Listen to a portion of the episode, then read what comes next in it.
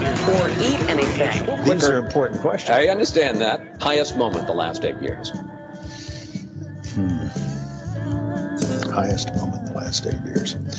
Well, I think the, the most important, the most compelling was uh, was 9/11 itself.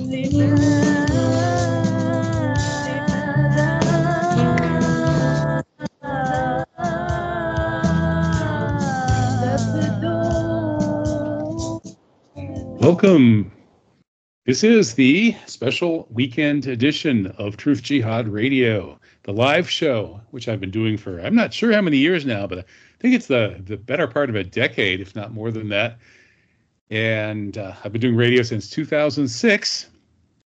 Revolution Radio at freedomslips.com, otherwise known as revolution.radio is definitely worthy of your support. So please do help keep the premier free speech network on the air and help to help them get that upgrade that you heard about in the uh, precursor to this broadcast. Well, let's get going tonight. We have two authors on. In the second hour, Mike King comes on to talk about his new old book, Crash Course 9 11 Inside Job, debunking the official story in just one hour. It has a lot of information for just one hour. It's a condensation and slight update of his 2003 book, Stranger Than Fiction. And we'll get into that in the second hour. In the first hour, equally strange and conspiratorial stuff, maybe even more so. There's a, a wonderful book out called Big Mother The Technological Body of Evil that delves into some of the more esoteric stuff we talk about on this show, and then some. It's by Jasun Horsley. I've had him on before. Uh, we re- most recently talked about his book, The Kubrickon, which uh, is another highly worthwhile read, especially for people interested in the films of Stanley Kubrick. Maybe even if you're not. I think I, am actually a bigger Kubrick fan than Jasun is, uh, and I, I, enjoyed the book. I enjoyed arguing with him about it, and we're going to have to argue some more. Although actually, I kind of think he's barking up a lot of right trees in so much of his work, including this new book. So let's get into it. Hey, welcome, Jasun. How are you? Hi, Kevin.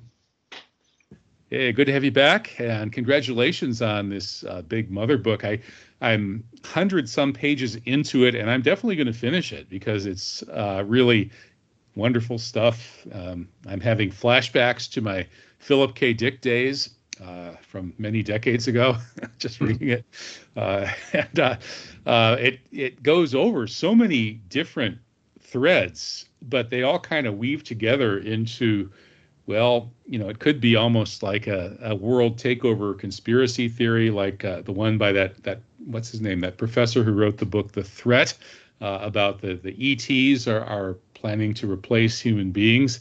Uh, that, but this is almost worse because it's not just ETs; these are disembodied uh, cosmic entities. And you start out with a, a quote from Rudolf Steiner, I believe, to that effect and go through the novels of Philip K. Dick and uh, and much more. So I'm not sure where to start. Maybe we could start a little bit with Philip K. Dick. If any of my readers or listeners rather are not familiar with him, uh, he's pretty much my favorite American novelist, and I take it that he had an influence on you too, Jasun. Yeah, that's funny because you know you're such a fan of Kubrick, and uh, that was the last thing we talked about. And as you know, I'm not a fan of Kubrick.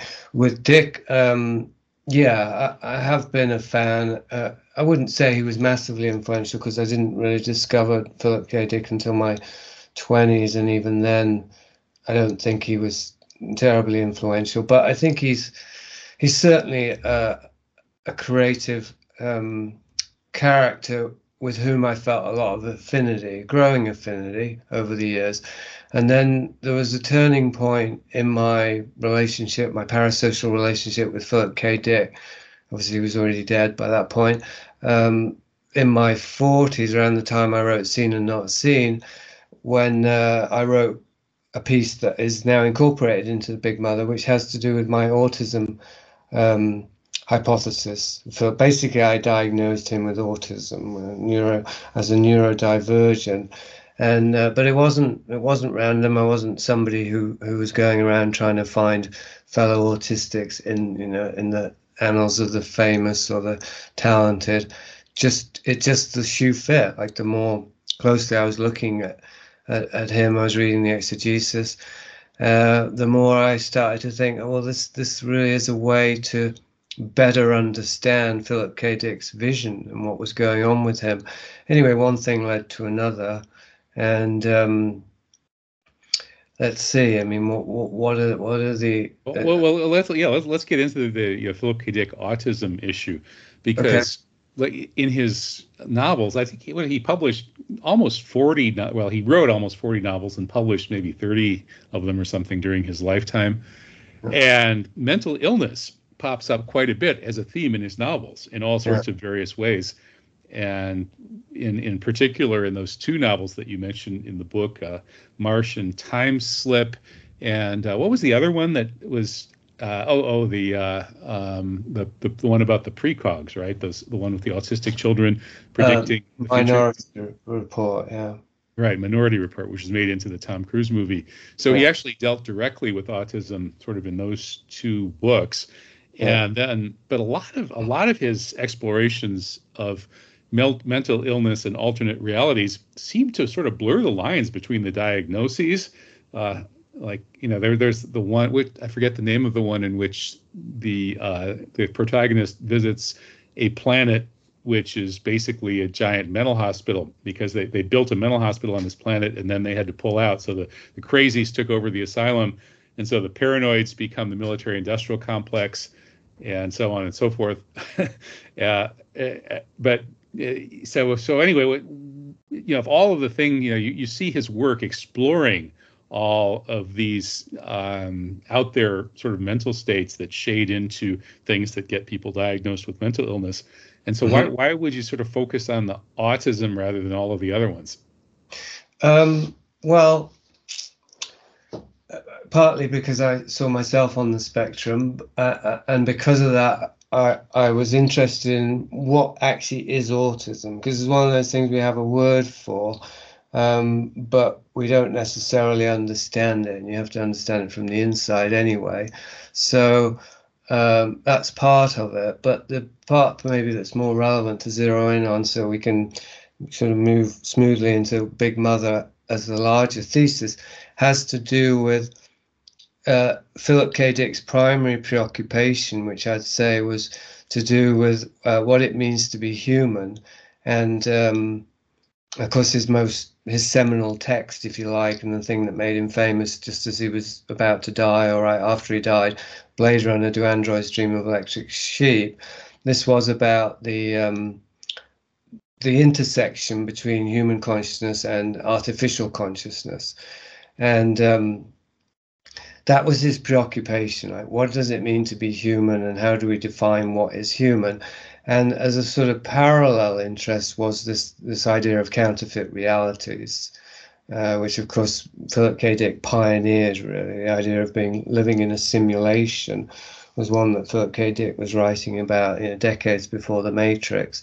So there's a sort of um, overriding concern here with how do we know what what is reality? Who controls reality? Um, what what what is our relationship to reality, etc. What is it to be human? All of these these are very deep philosophical concerns, and Dick was very much a philosoph- philosophic science fiction writer, and so um, really I was I was trying to continue the work that he started, if you will, not consciously, but by the time I was writing about Philip K. Dick, I realized, oh, okay, I was drawn to him because he was trying to, he was trying to get to the bottom of a mystery, and uh, he died trying, and now I've got pulled into it myself. So, so that was basically how I was writing about Philip K. Dick. Then when I began to put Big Mother together, I realized that, as you know, the early chapters are to do with my attempt to understand autism by trying to understand what consciousness is, what what is human consciousness, what are the you know variables, what are the components of it, how do we define it, and so on. And uh, I realized that Philip K. Dick, that material would would weave very well into that. And so, of course, the question of what is consciousness, uh, what does it mean to be human, uh, that very easily segues into, particularly with Philip K. Dick as a bridge, into machine intelligence, artificial intelligence, and discarnate non-human intelligences. These are all actually one concern, I think, that have different angles of approach, and so that's that's in, in, in a nutshell how or why Big Mother began with an exploration of autism and, and Philip K. Dick. Okay, well, I, I, have to confess, I encountered Philip K. Dick at an earlier age than you at, at 15 in 70, I believe 74, through Paul Williams' article in Rolling Stone. And uh, at that time, I was reading uh, other science fiction, and most of it seemed pretty lame compared to Philip K. Dick and Kurt Vonnegut. So those guys, especially Philip K. Dick, really kind of warped my mind at a time when it was also being warped by waking up to the problem with the JFK assassination. So that I, so I, I, can relate to your uh, finding you know something you know personal in uh, in the work of Philip K. Dick as well as your uh, you know your a very accurate uh, you know diagnosis of his philosophical concerns, if not his mental health issue or whatever his you know di- his psychic diagnosis things, because I'm a little bit skeptical about some of those labels. But uh, sure. as as as far as uh, the issue of machine learning and artificial intelligence and the possibility of artificial consciousness, I, I think you're very much onto something. Uh, there's a quote from your book that I put up at the radio blog, which people can find by way of truthjihad.com and then click on the radio show link. Uh, the evidence suggests rather that artificial intelligence will arise, in fact, already has arisen, not from, but through computer technology, from an external source that is able to possess the machine and animate it, which in fact can only become known to us through the medium of technology. And that, that's something I've also uh, thought about. That the there there are various reasons to think that consciousness may not be just some illusion generated by a purely material world, but rather consciousness in some ways might be even more basic than the material world and that what we think of as consciousness, you know, growing out of brains, might be the result of a, a quantum process uh, in at between at the edges of the synapses where quantum effects become real. So something outside of uh, space-time material reality is the source of consciousness. And uh, Casey Blood is the physicist who's written about that uh, very interestingly. So anyway, yeah, I think you're right that if consciousness ever does you know start emanating from machines it won't be the machines that are conscious. It'll be coming from the same place that our consciousness does which is from a, a different level of reality. Mm. yeah well there's a a metaphysical model as you know i'm sure for existence which is much older than our present scientific one uh, which is just what you said. I mean, that consciousness creates bodies rather and brains rather than the opposite way around. And it's although on the one hand it seems like oh you're, to have to back that up, matey. You know, like you you can't. It just seems mystical. Uh I don't think it is. I think it's actually much more self-evident, and in fact, the redu- the material reductionists have to present a lot more evidence for their hypothesis, which is essentially that consciousness comes out of something that is unconscious, which has no consciousness. They're arguing that that, that matter that is in sentience somehow generates consciousness. And I almost said somehow generates the illusion of consciousness because I think it would have to be an illusion. If the consciousness we have was simply generated randomly and by sheer chance by by matter, right? By unconscious matter, it would be just the most bizarre freak accident, and it would also be an illusion. We wouldn't really be conscious, which of course well, that, that's what they say. The materialists generally do say that that that consciousness is just an illusion. Yeah, well, it's a complete oxymoron. Like, because who just said that, and who's hearing them say it? It's it's ridiculous. It's just it cancels itself out. So anyway, we can move on from the Richard Dawkins of the world, uh, and right. stay on this uh, the metaphysical model which, uh, as, as I say, is necessary that because we are conscious physically, uh, our consciousness must precede our physical existence. And that doesn't therefore mean that it will outlast it, but it's reasonable to expostulate from that that it will continue. But the main point is, is that uh, yeah, consciousness is it exists independently of the physical body, and it may be that it even does even while we're alive. Like our our thoughts, we assume come from our brain, but uh, or some people assume that, but maybe they just come through the brain. Maybe the brain is a receiver transmitter that is picking up consciousness from outside of. You know, this is also part of a necessary hypothesis, I think, in, in, in metaphysics. So to extend that then to to machines which of course, I mean, all of our technology to some degree or another is human beings trying to imitate nature uh, and to become gods. I mean, that, that's a sort of, that's a very succinct, really, summation of what, what's going on. Um, and with machines, yeah, it just stands to reason that the same process, insofar as it's possible to imitate creation at all, which is very limited, but insofar as it is possible, the machine intelligence thing, oxymoron again, but would imitate that process. Like we, as wannabe gods, we create the machines, and then we have to imbue them with consciousness that pre-exists the machine. Where, where the uh, interesting uh, question arises then that I look at Big Mother, where does that consciousness come from? And, and what I'm arguing with Big Mother is that it does come th- through human beings. Like we imbue technology, including internet and thereby artificial intelligence, computers, with our own consciousness, not really voluntarily, but it gets siphoned off. But we ourselves, um, as we've just been talking about, our own consciousness is also coming from outside of us to in various different degrees. So behind the human beings who are semi-conscious, creating the machines with which they imbue their consciousness, behind that is this other consciousness, which which in a perfect world or in perfect uh, lineup of the of the forces of existence, that would be God.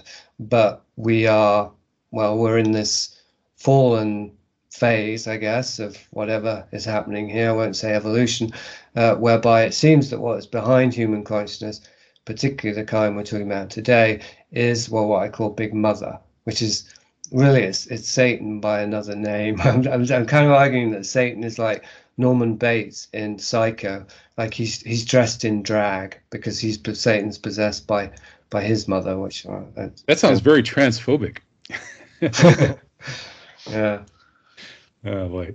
So, yeah. yeah. Well, it, it, and so yeah, to, to flesh out your hypothesis, which I, I think actually has makes a lot of sense.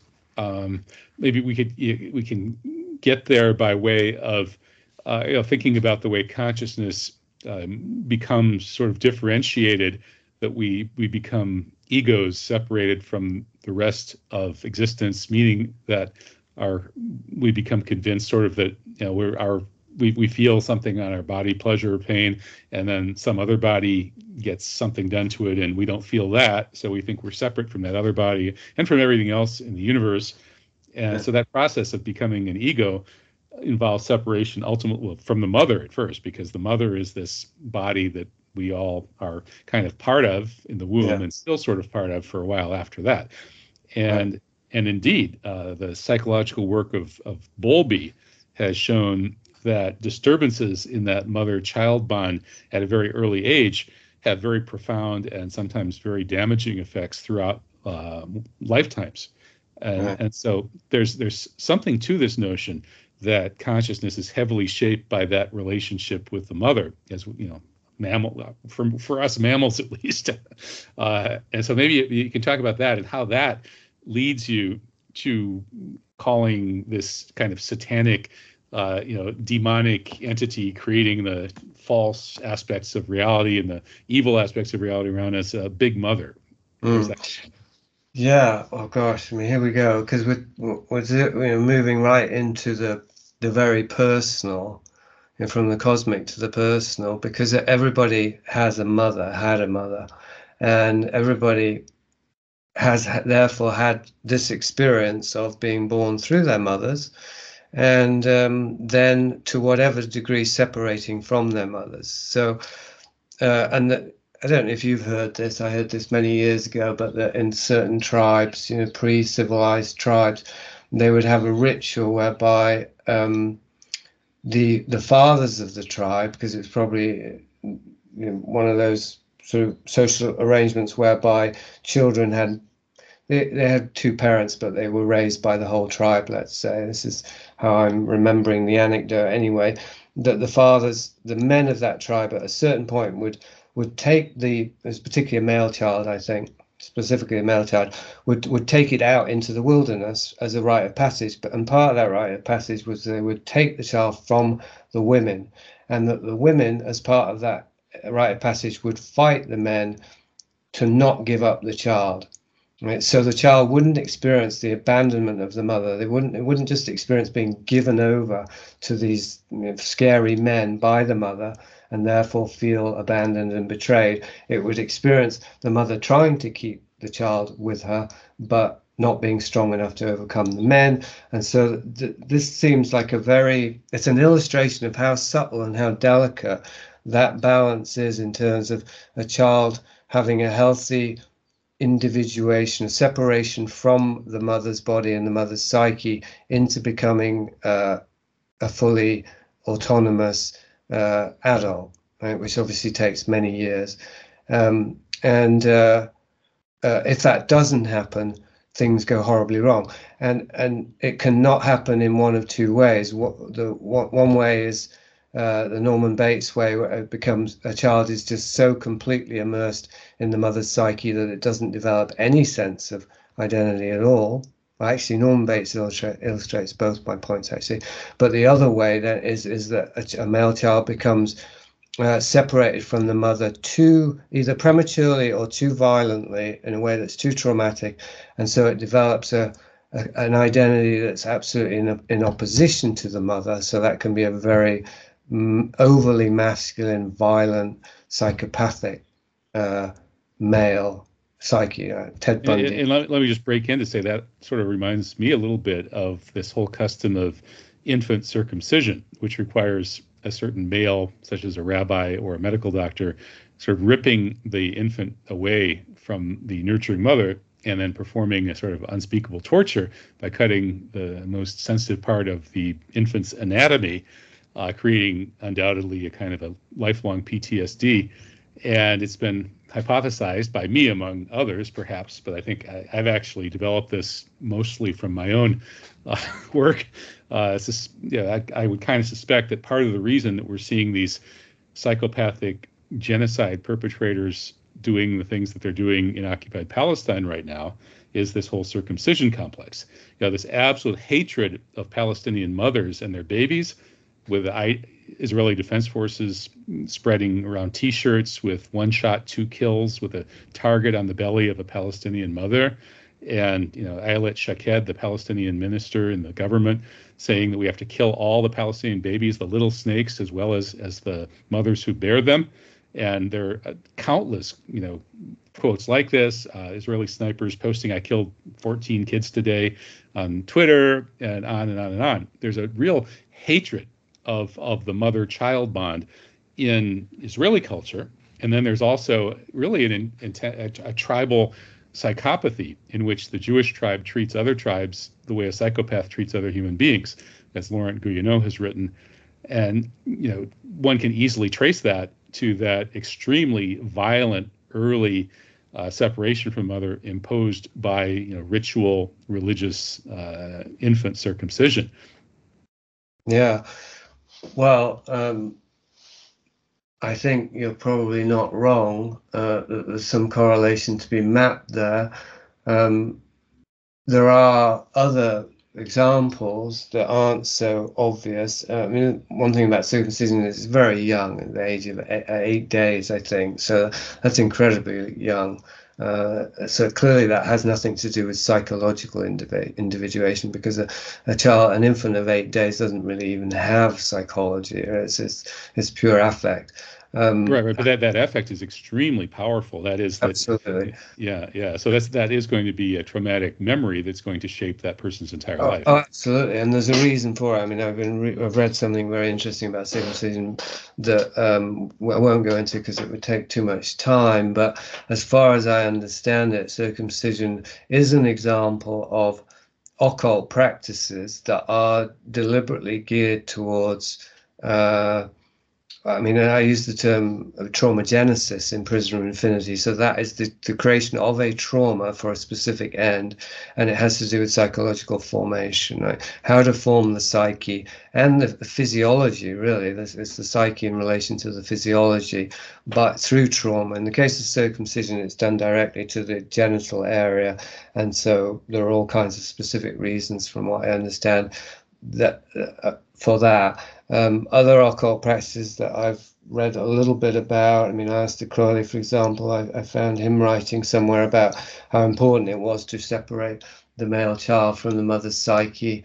Um, but because it was Crowley, then I had to deduce that, that the kind of methods that that he would prescribe would be also abominational, right? potentially abominations.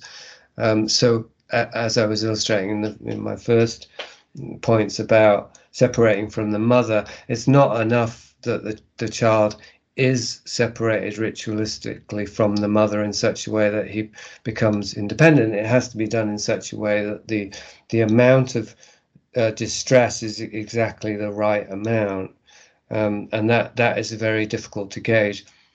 With with circumcision and maybe other practices, uh, it, it's difficult to say.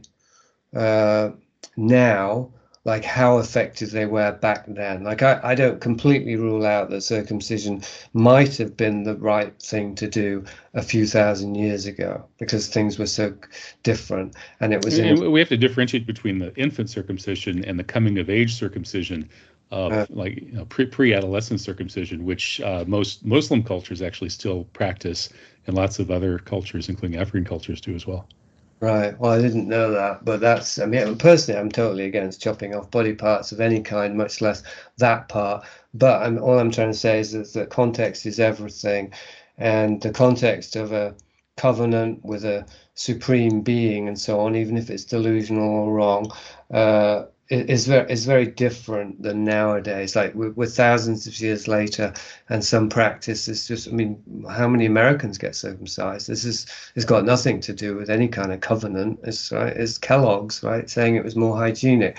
So we so we've we've crept very far from the original mission, and um, uh, in today's culture, to bring it back to the main topic, there isn't really much awareness at all actually about any of this. I mean, you think in today's culture, it's considered irrelevant whether the father is around for a child, like two mothers raising a, a child, or two fathers for that matter. But but certainly a single mother is considered, yeah, fine. What's the problem? Yeah, baby, babies don't need fathers. We're, we're just so far from any kind of really sane understanding of this problem that. Um, yeah, it's kind of like pushing a rock up a mountain to uh, to present this uh, thesis, really the Big Mother thesis. However, if we start sort of reverse engineering way, if we start uh, at the other end and look at our society now, I think it's very easy to see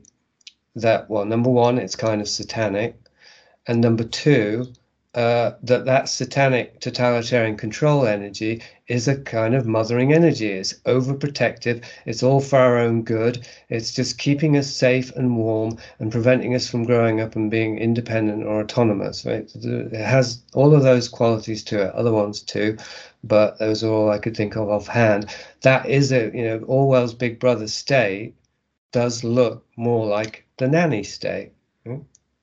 Right but it's a it's a big mother rather than a big nanny, or it's like, sort of like a big nurse from Ken Kesey's One Flew Over the Cuckoo's Nest. There you another, go. Uh, yeah, yeah, another good mental hospital metaphor. Yeah, that's right. Yeah, yeah, yeah.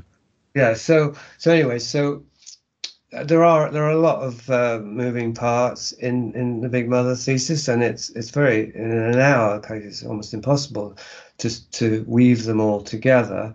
Um, but the other one I'll mention. Uh, is is that of technology and how technology itself is an extension of technique. Now, technique is a term that I I adopted from Jacques Ellul's The Technological Society, which is basically about technique and how it has taken over the world. And his thesis is interesting to me because it's a ostensibly it's non-conspiratorial like he doesn't get into talking about any groups or even exactly agendas he's talking about a mindset really it's almost like systems analysis. Uh, but but he's arguing that with the the inception of technique, uh, which has to do with, I mean, you can apply that. You think about a number of different ways in which we we need technique, but you know, language or learning an instrument. Uh, you you have to develop the technique, and then you and then you can practice, and then potentially you can improvise and so on. So he's not. Ellul isn't saying that technique is completely. Uh, unnecessary or, or nefarious or you know a detriment. But what he's presenting in that in his work is is that technique has become more and more the the the, the ruling principle of human society and human organization. Everything is technique based and technique has its own agenda which has to do with well i'm going to say to keep it super simple it has to do with uh, appearing to solve problems by actually creating bigger problems that it can then go on to solve. So we see this in our society. Every every technical approach to a problem uh, might temporarily solve it, but it creates a bigger one. And we've got this the COVID drama just such a super super simple uh, easy to go to example of this because well first of all they create the virus anyway but who knows what problem they were going to sell trying to solve with that. But anyway they have a pandemic they create the appearance of a pandemic that's the problem. And then they introduced the mRNA vaccine, and that's the solution. But as we know, I imagine many, most listeners, that creates a bigger problem, which they now have, and so on. So, but but Ellul is talking about how this has been throughout his history. Really, this has been going on for for a couple of hundred years at least, uh, whereby we're more and more taken over by the techn- technological mindset, and um, and that has its own agenda. And, and so we're sure there are conspiracies and, and groups and all the rest of it, but there's this overriding thing which is like a it's like a it's like a mind virus that possesses the species and drives it into these compulsive behaviors and these uh, agendas and so on. So that's also I'm just throwing that in there as well, just just to try and gradually. Yeah, that's a good point. I've talked about that with David Skrbina, the author of the Metaphysics of Technology, shout out to David, by the way. Maybe he's listening.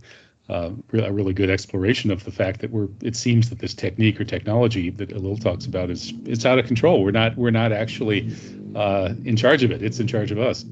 Yeah, yeah. Well, that's definitely part of my thesis, and I, I, I indicate how it goes very far back and before the kind of technology we're used to now, like a blind man's cane, for example. That. Uh, is a, is an extension of, of the blind man's body, you know? and that's a way for him to uh, interact with his environment, but it's also a way for him to keep envi- uh, the environment at a distance. It's literally that's what a cane is for, so he doesn't bump into things. Well, we're like that. We're like the collective blind man who've created this cane The basically has just become an extension of our sensory apparatus and uh, you know it's good for certain things. Obviously we don't want to bump into things but it's no substitute for actually directly interacting with reality. Right. And and so the thesis that this technology might uh, was going to produce um, artificial intelligence uh, which will be possessed from without uh, that's that's an interesting one, and it, it raises the question of whether this process of uh, technique or technology taking over everything, as it has been for so long, might actually be uh, the the product of this kind of super intelligence that's going to emerge from it in this kind of a bootstrapping way uh, there one one approach to that question I think was developed in was it Freeman Dyson I think the the book title was Darwin Among the Machines, and his he, I think he's a materialist. And so his argument was that machine evolution is happening vastly faster than biological evolution ever could. And obviously machines are just going to take over the universe and, and you know relegate biology to some you know it's, it's all going to biology is all going to go extinct uh, and from his point of view, the machines will develop super intelligence vastly faster than biological systems ever did, and then they'll just go out and, and use it to gobble everything up, um, which strikes me as a very bleak and probably incorrect uh, view. But the notion that technology is not just this sort of blind process that's taken us over just you know just as a kind of a random uh, happenstance, but rather a uh, something with its own will and volition, and possibly, you know, it actually there could be some sort of uh, entity that's that's behind it, that's making us do this. Uh, is that is that something that that you uh, discuss in the book? Well, it's actually how I start the book, Kevin, because I mean, in the introduction, I talk about how I've been mapping hell for a long time, and I thought I was done mapping hell, but then I realized, wait, I've mapped hell, but how did hell get built? I mean, I know that human beings built it, but but how did you know what was their incentive and what was that and who lives in hell right human beings end up in hell but but that's because they get sent there so who actually lives in hell? Well, the answer is Satan. And obviously, I'm talking metaphorically. I don't think I'm talking literally, but I could be. So, so yeah, I, I write in the intro. Uh, okay, now I'm going to have to actually write about Satan because otherwise hell is, you know, like a, a big empty haunted house. There's got to be somebody running the show, and um, so it's a necessary hypothesis because if if if you amass a body of evidence that indicates that human beings have been driven for centuries against their own interests that they've been dri- driven into behaviors and policies and agendas and to create technologies and, and societies which are inherently anti-life which is a very you know it's a very simple idea right? Well the whole thing really but the idea of anti-life i mean is a simple idea. It's not death because death isn't anti-life. Death is a part of life but it's something that actually goes against the life force and what the life force wants. And um, but it's also i think a fairly simple hypothesis what i said before that which is that uh, if we've been driven into anti-life behaviors what's been driving us I mean, there must be something in the picture hidden but in the picture that uh, has this drive towards something that is anti-life, an anti-life force, right? Uh, that can't originate in human beings. It doesn't doesn't make sense because even if you say human beings are suicidal, something must have happened. Like biology wouldn't create suicidal organisms. Even uh, the idea of lemmings that's that's a that's a hoax. That's a, a, fake news. So lemmings don't really commit suicide. It's not a scorpion, I hear, does. If it's in a ring of fire, I hear it will sting itself. So there are circumstances where, of course, there's no other way out. But we're not talking about that. Uh, we're talking about a species that apparently is just driven over centuries to to create the machinery of its own extinction. So yeah, so that there's some force, and and for years I I was writing books where I was I was trying to see it. Could I, could we just say it's trauma, like accumulated trauma, uh, that has distorted the human psyche and turned itself against itself? And yes, you could say that that is definitely the key factor in terms of human beings. But you still leave aside, well, why? Why would human beings traumatize each other systematically over the millennia until it got to this point? So we're back again to the Garden of Eden. Something there's some there's some intelligent force in human existence that uh, doesn't have our best interests at heart, that is jealous, that is threatened, that it, that that hates us, and and so then you go, okay, well that's Satan, isn't it? I mean, that's what the myths of Satan or Iblis are about. Yeah, in, in, in Islam, there's the line, "Sharr al-waswas al-khannas," the evil of the slinking whisperer. And that's seen as a sort of a, a, a demonic jinn that whispers uh, words of bad advice to us. and, uh, and life is seen as a test in which we uh, we we succeed to the extent that we refuse to heed that bad advice from the slinking whisperer and rather listen to the good advice from God and the angels and the prophets.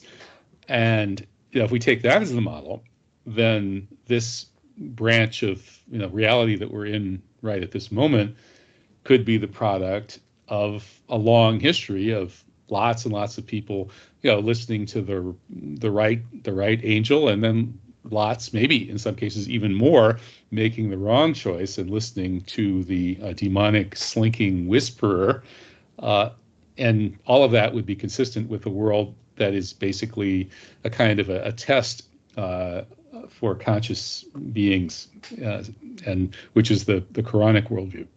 Yeah. Well, and that's a that's actually a positive spin on it because I think we do have to always come back to the positive, to the life force itself. Um, that the anti-life force does test the life force. Uh, it, doesn't mean that the anti-life force isn't evil or isn't in, in some way turned against itself. Because uh, you know, even if we say, well, Satan is evil, uh, it's tautological. Um, we, we still have to say, well, how did Satan get that way? Right? Because he was Lucifer. What did he do to fall? Well, he got proud, prideful. But why did he get prideful? Right? There's never really a, a fully satisfactory answer. But no, the, the, the Quranic answer is, is quite amazing. It's uh, that yeah, Satan was uh, jealous at this creature of mud uh, that was going to be shed blood be you know be given such prerogatives uh, yeah. on earth and then yeah. so god gave him permission to test us i mean that's that's kind of well, pretty straightforward and satisfying for me anyway Oh well, it's good enough, but I'm saying it's not fully satisfying because why did why did uh, he get jealous? You know, his God's creation, his God's highest angel. Why the hell would he get jealous? Right? It's still uh, we can't, you know, but it, yeah, it's good enough, and and you you've made the point of the complementarity there between um, Satan getting in in that state of mind, let's say, where he's jealous of man, uh, and God saying, "Well, okay, I've got just the job for you then." because that's in the book of Job essentially. It's very similar in the book of Job because because uh, God shows Satan Job and says, "Look at him, isn't he great?" And Satan says, "Ha, he's not that great. Uh, let me get my hands on him. I'll show you. He's only being good because you're nice to him. You know, if if if if he thinks you, you're not going to reward him for being good, he'll stop being good. So God says, "Okay, go ahead." Right. So that's quite similar. And again, we can see that Satan is somehow appears to be affronted or offended by God's admiration of man, and that because of that, God says, "Okay, then have have at him." Right. So, but to me, that describes. We're getting very philosophical here, but hopefully we can bring it back to Big Mother. Even That's, theological. Theological, yeah. That does describe a sort of a cosmic uh, mechanism or a cosmic uh, process that we're way down deep in the trenches, uh, uh, you know, was the subject of it. Um, so, uh, yes, I, I, mean, I would agree that we're, uh, and the, analogy as well, the parable, the story of Jesus in the desert came to mind as well, which is uh, Jesus there is being tested by the Satan because he's good. Uh, and it's in, what's interesting. The reason I bring it up is that Satan uh, well, two things actually. I'll say one is that Satan and Jesus they don't fight. Satan isn't there. I'm going to kill you, and Jesus going, "Fuck you! I'm going to kill you." Like it's not a good and evil thing that's described there. Satan's just coming and making some offers to Jesus, and Jesus says, "No, thanks." It's very civil, very friendly. They're more like brothers or something. So that that's the first point. The second point is is that. Uh, that that Lucifer, Satan, the devil, whoever we're going to name him, um, he's not threatening Jesus and he's not uh, the temptations they're not obviously bad like turning stone into bread when you're hungry that doesn't sound very bad. Um, worshipping satan well okay obviously that's bad but not if satan isn't that bad i don't know it's not very clear what the problem would be there. And then um, uh, throwing yourself down to the angels lift you up well, that doesn't sound that bad either. Um, so so they're subtle the tests are subtle and uh, certainly the first one, the other two are, well, no, you can see the ways in which we're tested, these other two. They have to do with uh, feeling safe, feeling secure. They have to do with convenience. You're hungry? Well, here's some bread. You're af- afraid or you feel powerless? Here, I'll give you power over all the kingdoms. You, you think you might die? Throw yourself down and the angels will lift you up. Right? They're, they're very human concerns that Jesus has to overcome and so I, I do think that that's that's that's something close to the nub of it and that so yeah the anti-life force is really testing us now are we willing or able to align ourselves with life even if even if it kills us like even if we're going to die because the threat from the threat, right? like it, like with the mRNA vaccine. How many people took that because they were afraid uh, that they would die if they didn't take it? Seems absurd to me, but apparently some people actually believe that. Many people took it out of convenience. But the point is the same. That's the spectrum of people who are submitting to something that is inherently evil, but seems convenient and that is promising to protect them, protect them from from death. Right. It sounds a lot like Dostoevsky's great Grand Inquisitor scene in The Brothers Karamazov, which of course was to some extent lifted from the past, the biblical passage that you just cited. Yeah. Yeah, well, that's a great. I mean, Dostoevsky is my favorite author, and that's that's his standout sequence. And I mean, that raises a whole other area, things we're focusing more on theology than anything today. That um, that the Grand Inquisitor's challenge to Jesus was Dostoevsky's. I mean, it was his own best argument, if you will. He wanted to give the devil the best argument he could, and he did that, which was that Jesus set an example that is is so difficult to follow that people do need a mediating church that will take that responsibility away from them, even though it will lead them into evil. And that, that was the Inquisitor's argument.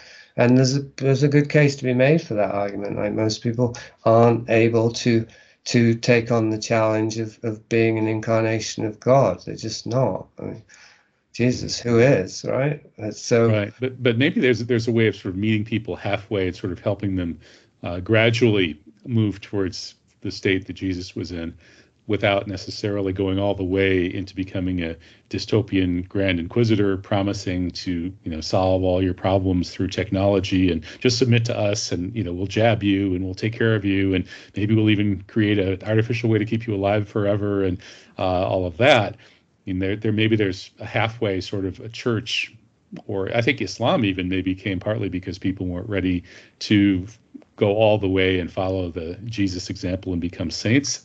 Um, mm.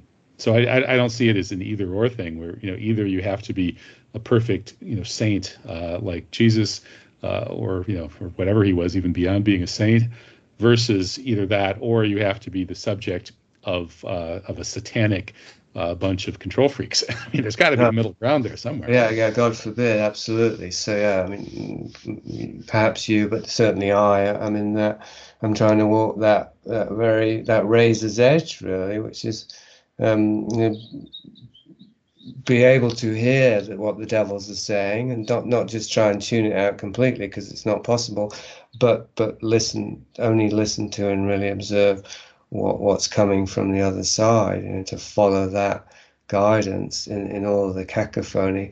And I do think, again, I think that this is the nature of the the test that we're being subjected to, the test of Job really, is to develop more and more fine-tuned discernment of spirits, so we can we can tell the difference um, between uh, the truth and lies, uh, even as uh, it becomes less and less convenient right, to listen to the truth because if you hear the truth, you have to follow the truth.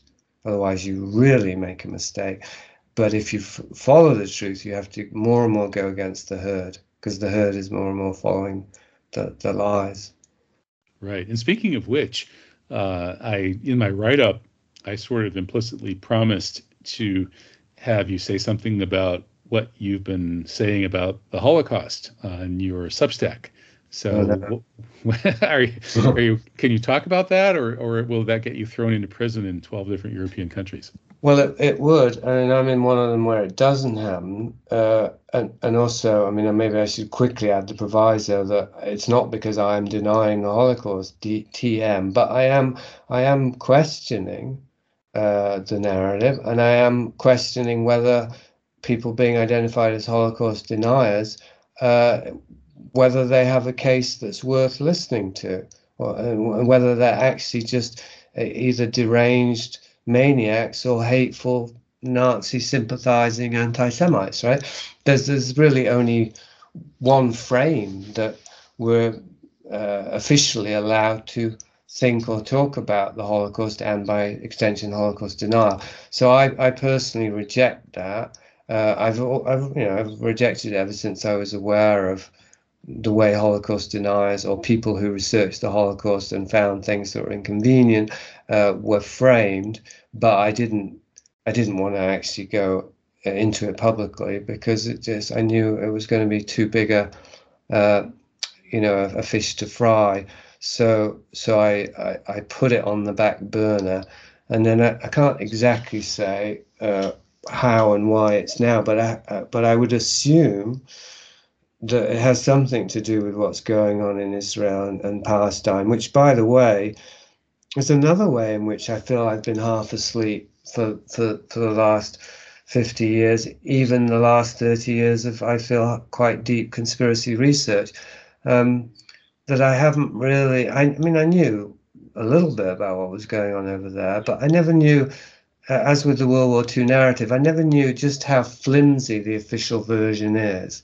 And it's quite disorienting to discover that uh, one has gone along to, to whatever degree, much less than the, the herd in my case, but still to some degree have gone along with, with a narrative that is threadbare. It simply it simply boggles the mind to me. I'm, I'm going to risk saying anything now, I think, but it boggles the mind to me that anybody could really think that um, uh, Israel has a good case for what's going on. It just boggles my mind. Anyway, I'm going to move on quickly because it, it's a general. There's a general thing. Like it boggles my mind that some people actually believe that Joe Biden could run for office a second time. It's, it's everywhere, really, if you look around. But obviously, some lies are bigger than others.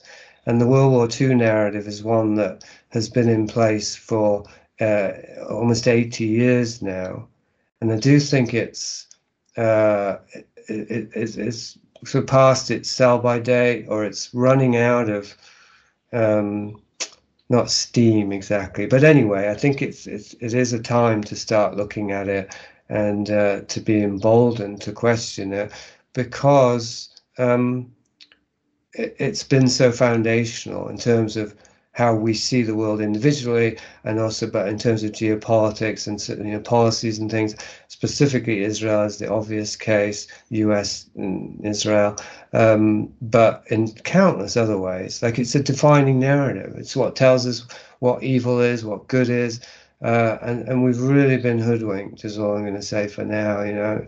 The, the, there are just billions and billions of facts about World War II, so one can't go through all of them one by one, but one can go through enough to say very early on it doesn't appear that the the official narrative adds up. It's a it's at best a gross oversimplification. Uh, at worst, it's a you know, it's just a total distortion. Where I do, do, do uh, where I also want to put a make a proviso or just make a comment um, there's there is a there is also the danger that I've noticed, even in, including myself, to to start to want to invert the narrative, to actually turn it upside down and say, well, what I thought was good was evil, uh, so therefore what I thought was evil must be good, and this this is just staying in the same trap. The problem with the narrative is it created a false idea that history can be can be uh, calibrated in terms of good versus evil Right? And because we've got that imprint, when we start to see that the Allies weren't good and that the Jews weren't uh, essentially that innocent or whatever else we think we might start to see, then uh, we can you can see what the third part is. We start to think, oh well, who are the good guys? Oh, it must be those guys, right? The ones we told were evil. Well, no, that's a big mistake. Uh, it's not good versus evil. It's evil versus evil. Right. Yeah, I, I would basically agree with that. Um, all, although I think it's possible to find you know aspects of what you know we we thought Hitler was 100% evil, and then we learn that Hitler reined in the uh, central bankers, created a miracle for the German economy, and you find some other th- other you know positive aspects there. Then you find that actually you know the people responsible for the war were more on the other side, and yeah then you could go on and on. And so it's, it's Yeah. possible, I think, to actually end up sort of almost, you know, leaning against the uh, the the the allies who are the great heroes of the war propaganda that persists. You know, apparently we we got over they got between the two wars, they got over the World War One propaganda, the babies being tossed around on German bayonets. Very quickly, everybody realized that was nonsense. But the World War II war propaganda still persists and shapes our world today. But I think Yeah. we're just about at the end of the hour. So let's remind people uh, how they can find your book, Big Mother. Yeah, well, Big Mother, uh, you can if you don't get it on Amazon, which you shouldn't, then uh, you can just get it through my publisher. I think you'll find a link at my website, landmademan.com. Uh, also, I have an audio book that I've made uh, of that and other of my books like Vice of Kings, Prisoner of Infinity, and 16 Maps of Hell, and the Kubricon.